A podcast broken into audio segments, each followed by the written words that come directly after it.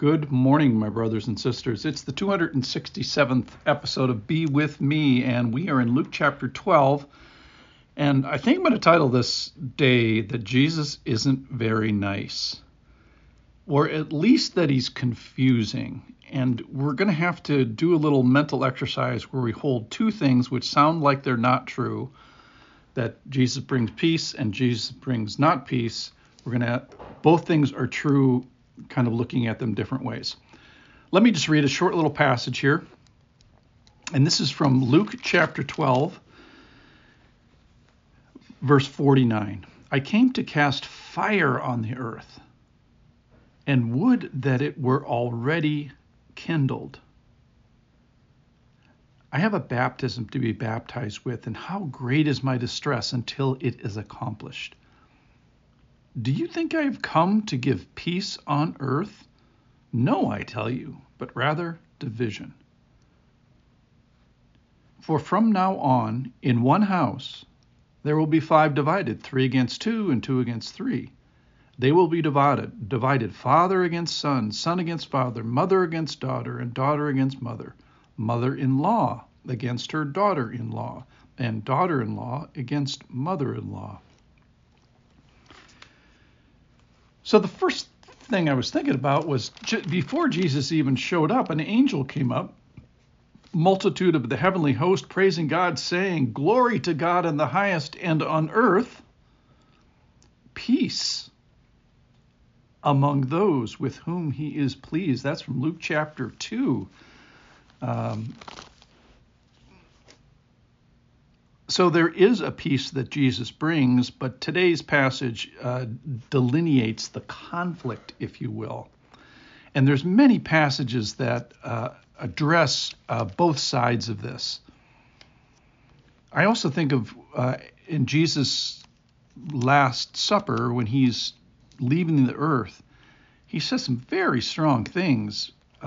He talks about the Holy Spirit coming, but then he says, "Peace I leave with you. My peace I give you, not as the world do I give it. Let not your hearts be troubled, neither let them be afraid." That's from John chapter 14, verse 27. Peace I leave with you. And then listen to this in John chapter 16. I have said these things to you that in me you may have, that's right, peace. In the world you will have tribulation, but take heart, I have overcome the world. So on one hand, the Lord does bring peace on earth. He brings reconciliation between a sinful man and a holy God, and he does that by Jesus bridging the gap. So let's go to Ephesians chapter 2, and this talks about more peace that Jesus brings. Remember that you were at that time separated from Christ, alienated from the commonwealth of Israel, and strangers to the covenant of promise, having no hope and without God in the world. But now in Christ Jesus, you who were once far off have been brought near by the blood of Christ. For he himself is our peace, who has made us both, that's Jews and Gentiles he's talking about, he has made us both one and has broken down in his flesh the dividing wall of hostility. So he's saying that not only does Jesus bring peace between himself and mankind, but he also brings peace horizontally, if you will, between people that are separate. So that's the good news. The bad news in this passage, or conflicting news, is that's not what this particular passage is about. Do you think that I have come to give peace on earth? No, I tell you, but rather division.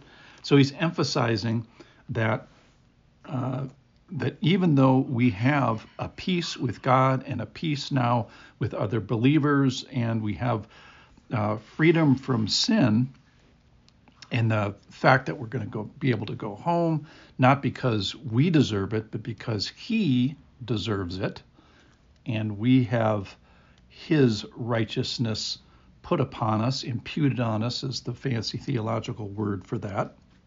So why do I get to go to heaven? Not because I'm a great guy, because Jesus is the great guy, and I I believe in him and put my faith in him, and that's the way he's designed it. So the Lord views me as not an enemy because of this grace that Jesus brings. But even though we have peace with God, we have unpeace, we have peacelessness with man, we have cultural differences, we have moral differences, we have conflict and contrast, and usually that results in condemnation.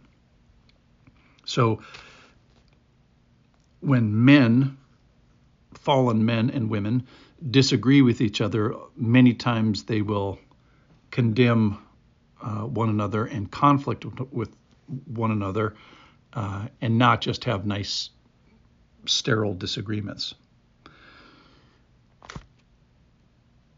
So when I think about Jesus here, I appreciate the warning. Okay, thank you, Jesus, that you have come to bring fire. You have come to bring non-peace, if you will, division, even to the institution that you made to be the primary institution in the world, which is a household.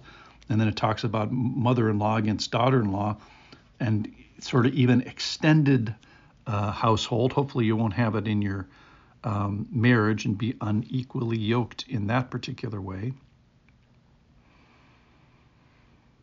One other thing he talks about in this is that his eagerness to get this crucifixion and suffering and this baptism that he has to go through to get that show on the road. That's verse 50. I have a baptism to be baptized with, and how great is my distress until it is accomplished. It's a nasty cup he has to drink, but boy, oh boy, did we need it. All right, so in conclusion, I think that being a Christian is a fantastic thing. There's peace with God. We have freedom from our sin penalty. We're going to be able to go home and go to heaven and go to paradise and be with him. All good news. And be not viewed as an enemy. All good news. But in the meantime, because of this expanding kingdom that he has, the borders of that kingdom don't come easily. It comes with conflict and contrast and condemnation, and there's going to be some fighting along the way. So that is what he talks about today in the division. He even describes it as a fire. So maybe Jesus isn't very nice and he's a little bit confusing, but at least he warns us. Thank you, Jesus.